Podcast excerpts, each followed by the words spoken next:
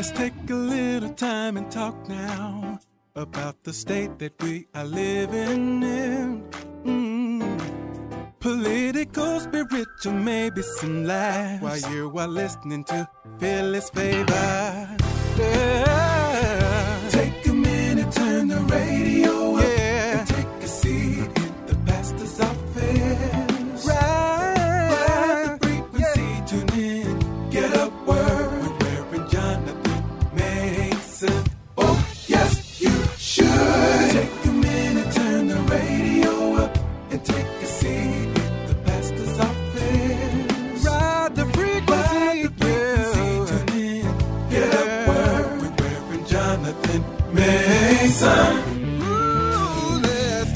Hey, Philly Favor listeners, welcome back to the pastor's office. Now, I want to first, I have to say this, this is an obligation on my part. Uh, today is January the 9th, and January the 9th has a great significance uh, to several hundred thousand men uh, that have come through, uh, that have lived here in these United States, because January the 9th uh, in 1914 was the founding of Phi Beta Sigma Fraternity Incorporated, the greatest fraternity uh, ever in the history of the world. Uh, so I want to wish all of my brothers of Phi Beta Sigma uh, in Philadelphia and across the land uh, a very happy Founders Day. Uh, I had the great privilege and honor of serving as the international president of Phi Beta Sigma when we celebrated our centennial. As a matter of fact, I was elected international president right at the Marriott over on 12th uh, and Arch right here in the city of Philadelphia in 2013. So Sigma runs deep within me. Uh, I'm blue and white till the day I died. So again, happy Founders Day uh, to my brothers of Phi Beta Sigma Fraternity Incorporated. But let's talk about something uh, very important on this second Sunday in January. In 2020, 1.1 million guns were purchased uh, in in Philadelphia. That was 49% more than in 2019. Over the last decade, listen to me, over the last decade, gun violence has increased, homicides by gun violence have increased by 12%. State legislators trying to do something about this scourge of gun violence. Look at 2021. 544 murders by guns, 1,785 non-lethal shootings in the city of Philadelphia. Last week, we talked to City Council member Kenyatta Johnson about the connection between domestic violence and gun violence. But today I want to talk to a representative from the 181st District, uh, State Representative Malcolm Kenyatta, because he has co-sponsored legislation uh, regarding lost and stolen guns. But he's also called on Governor Wolf to declare a disaster emergency in the state of Pennsylvania, which would trickle down to a state of emergency in Philadelphia. I believe we are in a state of emergency when it comes to gun violence here in the city and in the state of Pennsylvania. So I want to welcome back to the pastor's office the representative for the 181st District right here in Pennsylvania, State Representative Malcolm Kenyatta. State Representative, welcome to the pastor's office and Happy New Year to you, sir. Happy New Year, Pastor. And I, I would I would also be remiss to, to not uh, you know ask all your listeners. I know that you're praying all the all the time, but ask them to join you and, and me in praying for the families who have uh, who are who are just still in, in deep pain, unbearable pain at the loss of 13 folks at the fire uh, in Fairmount. And so, um, you know, it is just something that I know we all watched in, in horror. Um, and when you think about the, the gun violence, which I know we're going to talk about today, and think about the loss of seven babies um, in, a, in, a, in a fire, you know that we have work to do, not just on gun violence, but on affordable housing and a host of other issues. You know what? And I want to thank you for sharing that uh, because I actually uh, on the on the day after the fire was scheduled to meet uh, with the city controller Uh, but unfortunately, obviously, they were well taken with this this situation, and and I shared with he and his assistants whatever we can do in the church community uh, to support this family, to support that community in Fairmount. Uh, we want to do it. That was the worst fire in over a century here in Philadelphia. Uh, and you're absolutely right. We have that whole the whole family and the whole community uh, in prayer as a result of the, the loss of life and the devastation there. So thank you so much for bringing that up today. And I appreciate prayer. Let's talk a little bit about the legislation that you have co-sponsored uh, in the state legislature relative to lost and stolen guns. But before we even get to that piece of legislation, let's talk about the overall issue. What I'm concerned about, State Representative uh, um, Kenyatta, is that we can't get the legislature to move on any of the bills that have been passed that are going to save lives. What, what, what's even more interesting to me is that that the Republicans did uh, lead an effort to pass legislation that would allow for permitless carry in Pennsylvania. And I thank God Governor Wolf vetoed that bill but but it seems to me like their focus is off, and I don't understand why we can't get any of this life saving legislation passed in Pennsylvania. Can you help us understand? You know what? It's um, you know it is it is it is pure politics. It is pure politics of why we can't get this done, Rev. And you're you're you're 100 percent right. Um, I remember when we had that bill on the floor. Um, that would have allowed for permitless carry. And we know this is not Malcolm saying this. It's not you, Rev, saying this. We know when you look at the data, states that have permitless carry see increases in gun violence. I mean, it's really that simple. We have far too many weapons of war on our streets.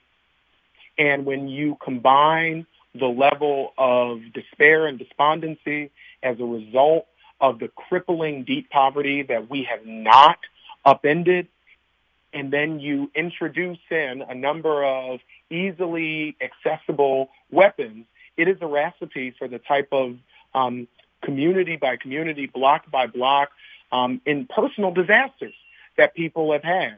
You know, I have been to more funerals than I care to um, than I care to remember of folks who have been lost because of gun violence we know that there are things that we can do that would make the likelihood that somebody is murdered or shot with a weapon, make that likelihood severely reduced. And it hasn't been done. Ideas that are bipartisan ideas haven't been done. Ideas just about um, making sure, just making sure that we don't get guns into the hands of people who we know are a threat and a danger to themselves or to other.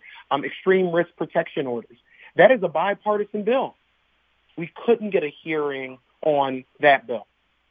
That type of approach of ignore the facts and pick the NRA at all costs has meant so much pain and so much unnecessary pain across Philadelphia, but frankly, across the Commonwealth. You know, the governor has called on the legislature to uh, work on on legislation that would deal with safe storage measures, uh, mandating reporting of lost firearms, which we're going to talk about, providing temporary removal of guns from people in crisis, which you just referenced, and closing the background check loophole.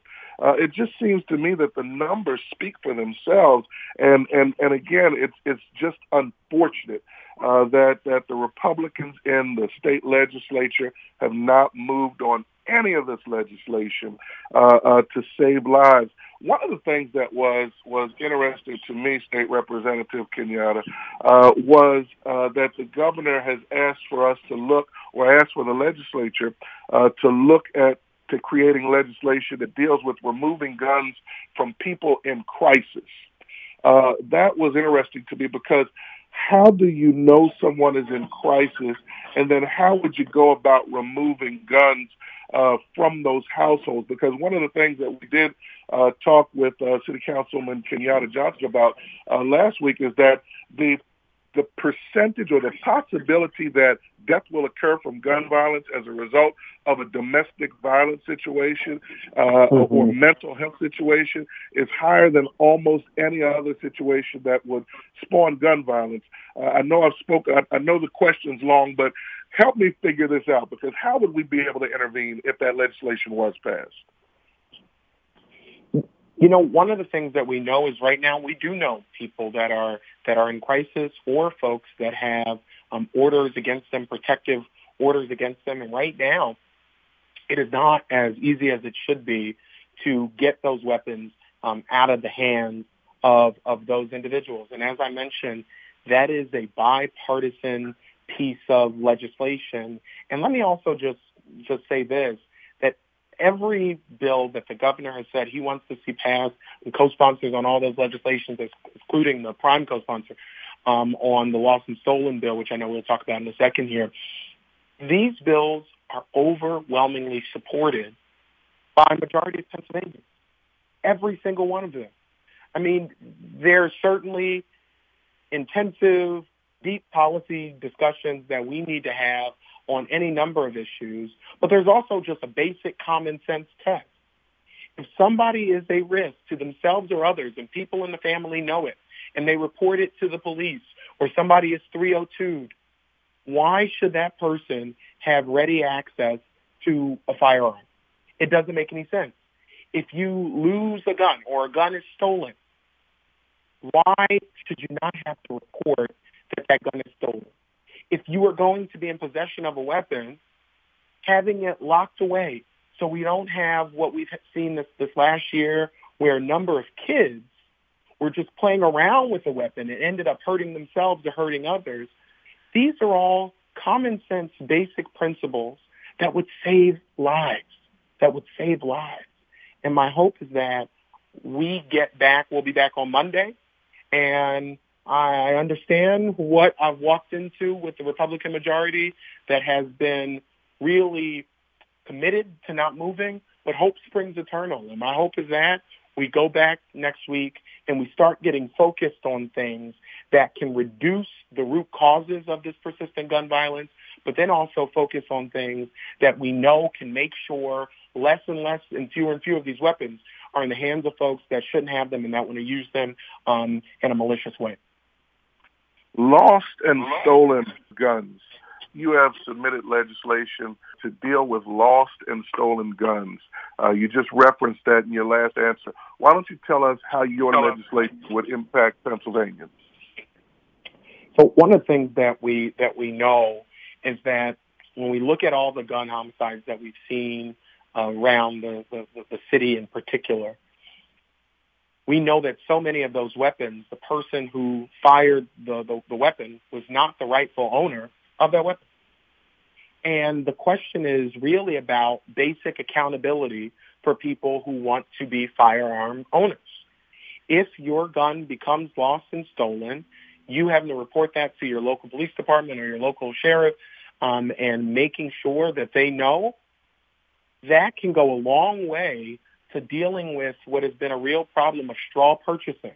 And what straw purchasing is, for folks who aren't super familiar with that, this is a person who doesn't have a record that would impede them from purchasing a firearm, going to purchase that weapon with the intent of then taking that weapon, which they legally purchased, and then illegally giving that weapon over to another person.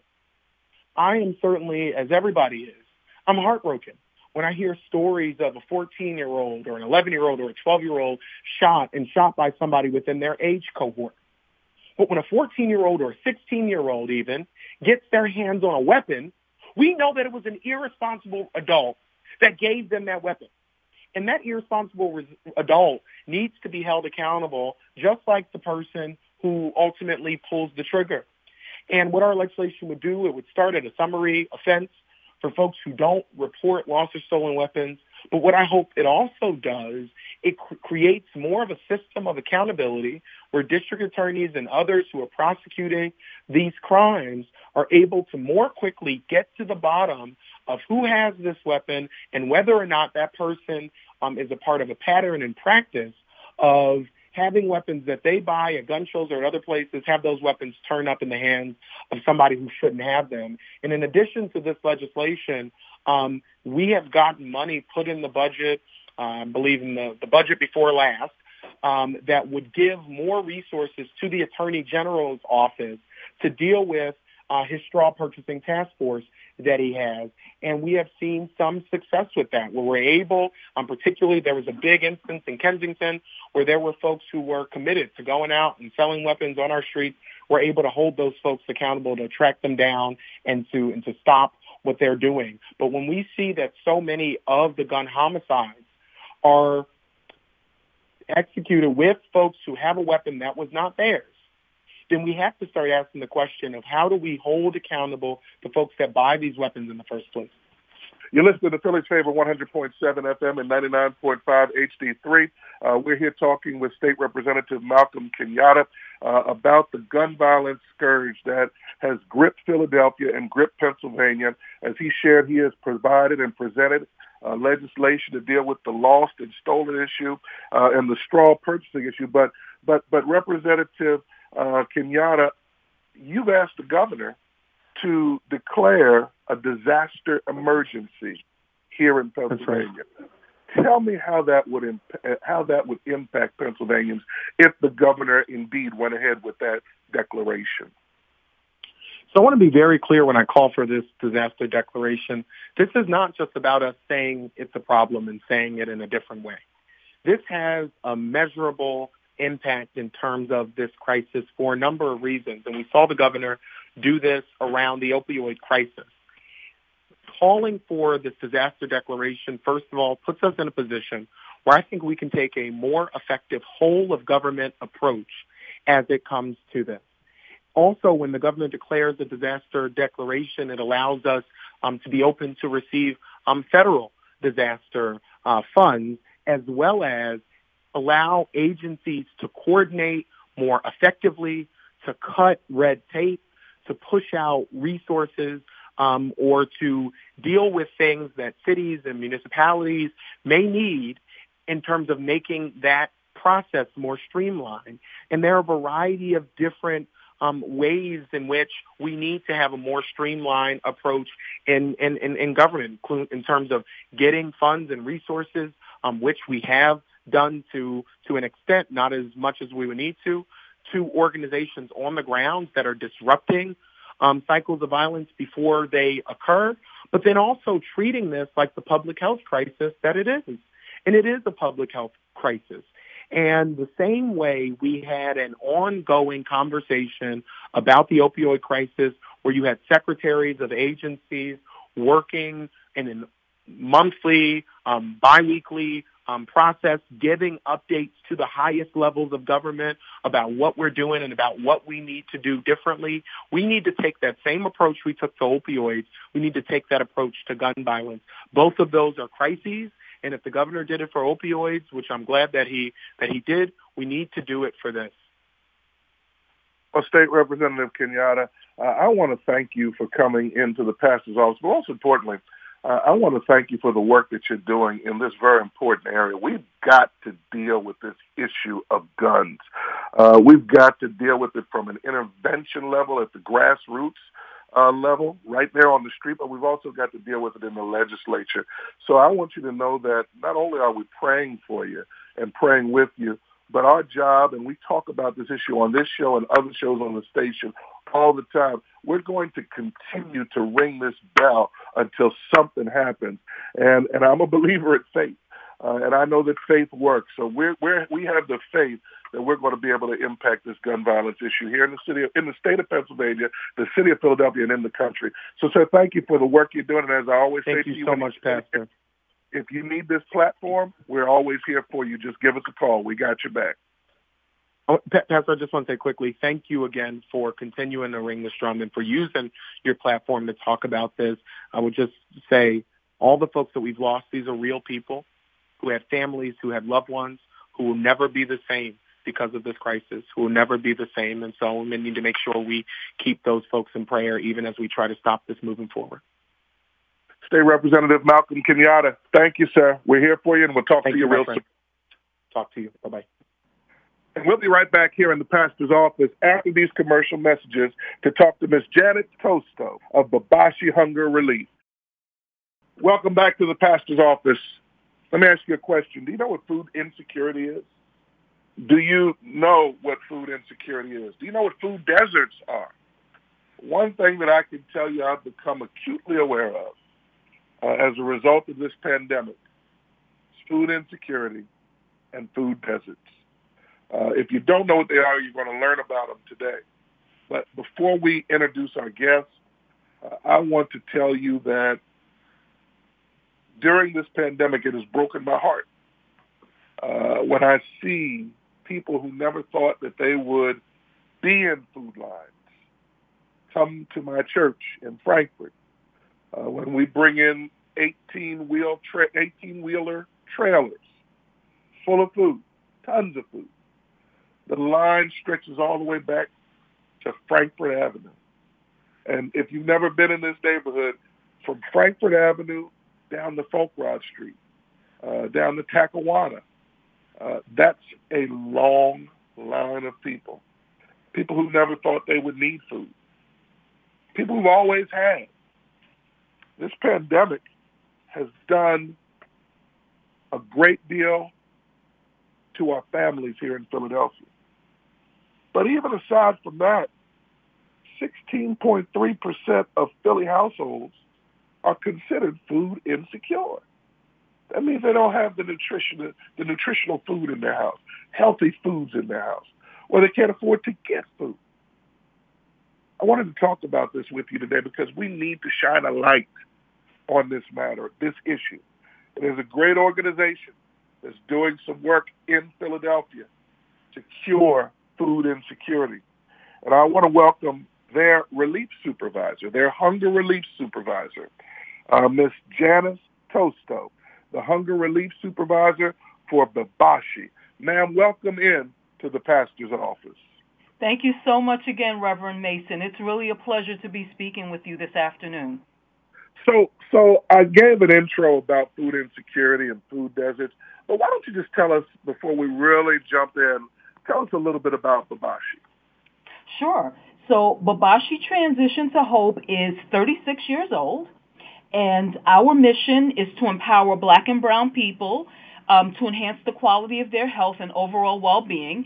And we do this by uh, providing them with access to culturally sensitive and high-quality health care. We offer uh, HIV/AIDS services. Uh, we offer health education, and we offer social services, including our Food First Pantry. So, so you take a holistic approach to dealing with uh, those in need. And, and you've been around for 36 years. Uh, I'm curious, where's your base of operation in Philadelphia? We want to let our listeners know. Sure. We're located at uh, 1235 Spring Garden Street and we are easily accessible. Parking is a pain sometimes, but folks can get here. Um, they can take the 61 bus. They can take the 23. The 43 comes by. Um, the uh, the the Market Frankford line, not too far from us. Broad Street line, not too far for us from us. So we have uh, there's plenty of access to public transportation if folks don't want to drive out here. So I tried to give a little bit of a definition of food insecurity and food deserts. Uh, why don't you, uh, an expert in the field, tell our listeners a little bit more uh, about this issue of food insecurity here in the city of Philadelphia? Absolutely. So the statistic that you quoted was the exact statistic that I saw from uh, Feeding America, uh, one of their reports. They are partnered with uh, Philabundance, which does uh, tremendous work in um, in the Philadelphia area to address um, to, to, address hunger. And um, their report from 2018 stated that 16.3% of uh, Philadelphia households are food insecure. And what that means is that when you're food insecure, that means that you don't have access when you need access to nutritious food for a, he- a healthy and active life. And does that lack of access come as a result of poverty? Does it bec- does it come as a result of the fact that people are living in food deserts? Uh, uh, how do how do we drill down to figure out how that actually occurs? This food insecurity. it's it's a combination of things. So not having enough money to purchase food, not having access to grocers and supermarkets in the area, not having transportation to get to supermarkets and grocers. So it's it's all of those things. You know, it's you know, it's been interesting to me, and I've become, as I said, acutely aware uh, of food insecurity during this pandemic, and uh, I made sure that our church that we pastor and Philly's Favor have brought in. Uh, we have a great partner, Blessings of Hope, and we brought in uh, several of their trailers to provide food. But one thing that was, I guess, interesting to me and sad at the same time is how many people live in neighborhoods where that corner store is their supermarket. Correct. Uh, and, and and when you and when you walk into those corner stores, uh, and I walk in there uh, all the time to talk to the owners, that's not nutritious food. Uh, and as a matter of fact, in a lot of cases, that food has been sitting on the shelves for a long time. Right. Uh, but but I, I I just never realized how many neighborhoods depend on these corner stores. That's what they eat. Okay. That that that is absolutely correct. And not only do we have that issue, but the other issue that we have is a lot of our neighborhoods are saturated with unhealthy foods, a lot of fast foods. Absolutely. Listen, the, the, the in, in the neighborhood where I pastor, uh, there are at least three Chinese restaurants within walking distance. Uh, and then if you go up to the avenue, then you've got all of the other traditional fast food restaurants. So I'm just I'm sharing this and I'm digging into this. I'm kind of parking on this because I really want our listeners to understand what food security is uh, and how many Philadelphians are dealing with it. Recently, you just launched a community fridge uh, Yes. to deal with this issue of food insecurity. Tell us what a community fridge is. Sure. So community fridges actually have a long history. From what I understand, they actually started in Europe, but they've been a thing in the United States for a while. It's just that people didn't know that they existed. We started hearing a lot about them here in Philadelphia, you know, when when the pandemic happened in in 2020. Now, I live in Germantown, so we actually got our first community fridge there. Um so it was in 2020 when the community fridge in Germantown opened. Then the founder opened a second community fridge in Germantown.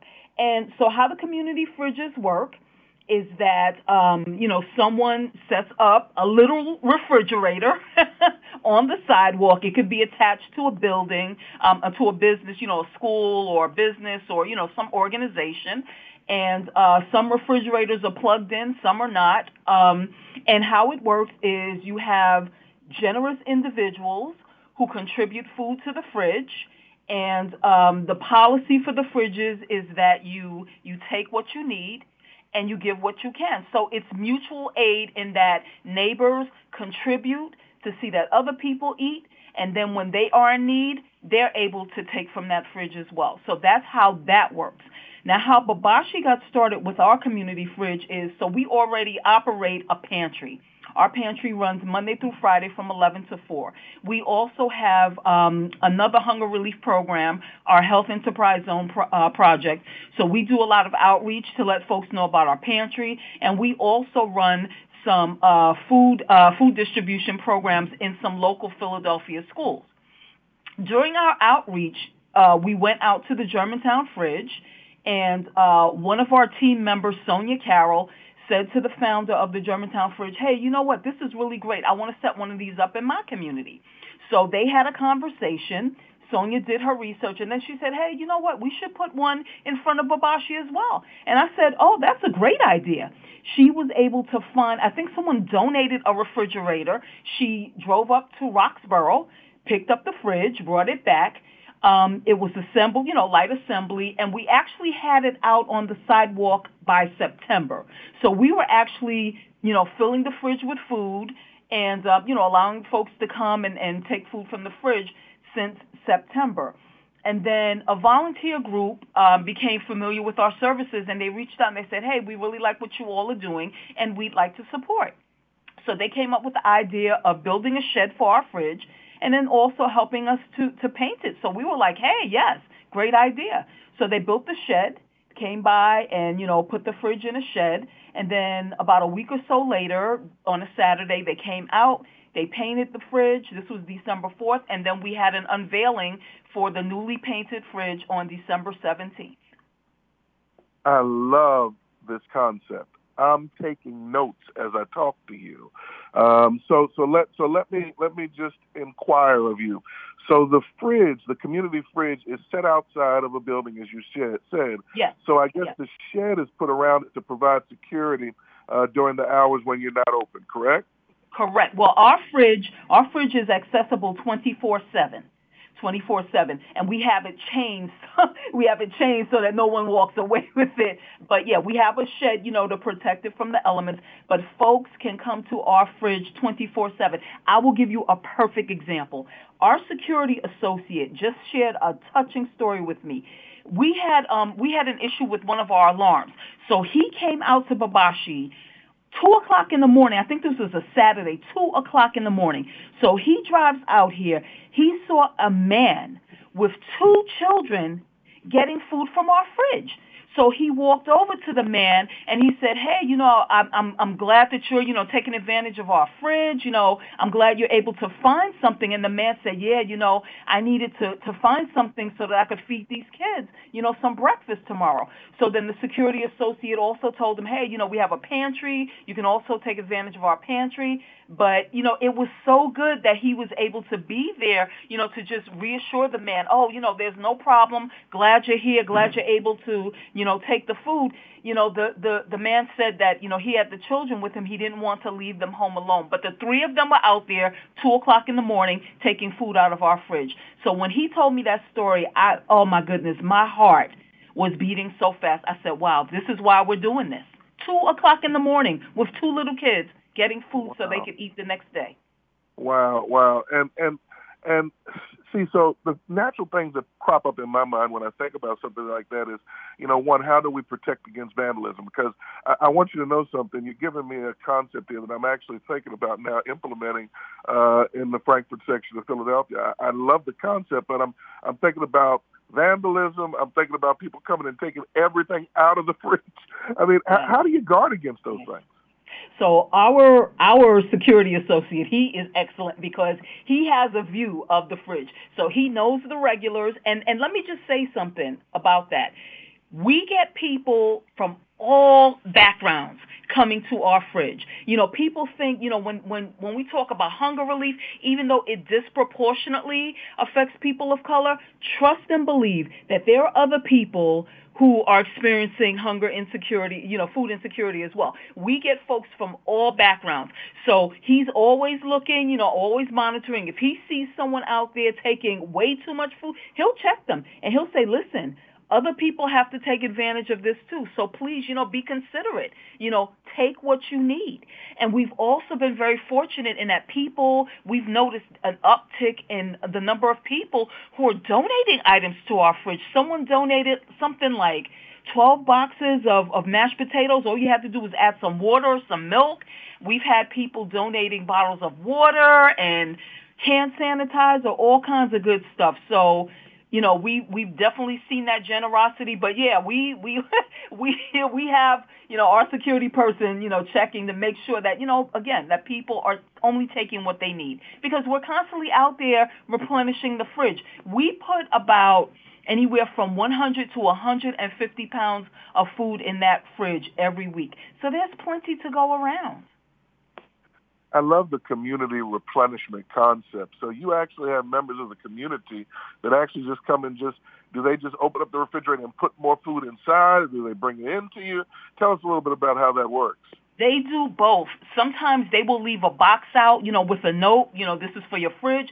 Sometimes, you know, I like to check every morning. Sometimes I check the refrigerator and there's stuff that's already donated. I mean, so it, it works both ways. People, you know, put stuff in the fridge and then they, they'll come inside and donate or they'll leave a box outside saying, you know, this is for the fridge. This is community. This yes. is really community. And and this is the way all of our communities should be. I, I really want to applaud this effort uh, that that you are undertaking with the community fridge. And then what I was surprised to find out is there's about 30 of them around the city of Philadelphia. Yes, yes. So, so how does one find out where these community fridges are located? We know one is at Bebashi, but how does how do we find out where the other locations are? Now, if I remember correctly, I think um, I know that the Germantown Community Fridge they have a really active Instagram page. So I know that they also try to connect people to the fridges that are around town. And I guess you can also call, I guess it's 211 or 311 and just ask, you know, hey, where is my local community fridge? And I know also that, um, you know, newspapers, I know that they do a lot of stories on the community fridges too. I, I think I just saw something in Billy Penn, and they also had like a listing of uh, the community fridges. So between the media and just calling, um, you know, 211 or 311, I'm sure someone can get information about where the fridges are located. Janice Tosto, uh, Hunger Relief Supervisor for Bebashi. I want to thank you so much for coming into the pastor's office today to talk to us about this. And listen, uh, don't you hang up because I want to talk to you a little bit more about this because we're going to do this in Frankford. I'm committing to that today. But thank you so much for your work. We're praying for you. We're praying with you. And if we can ever be a blessing to you, just give us a call. We thank you. Thank you so much. Mm-hmm. Political, spiritual, maybe some laughs while you are listening to Philly's Favor. Yeah.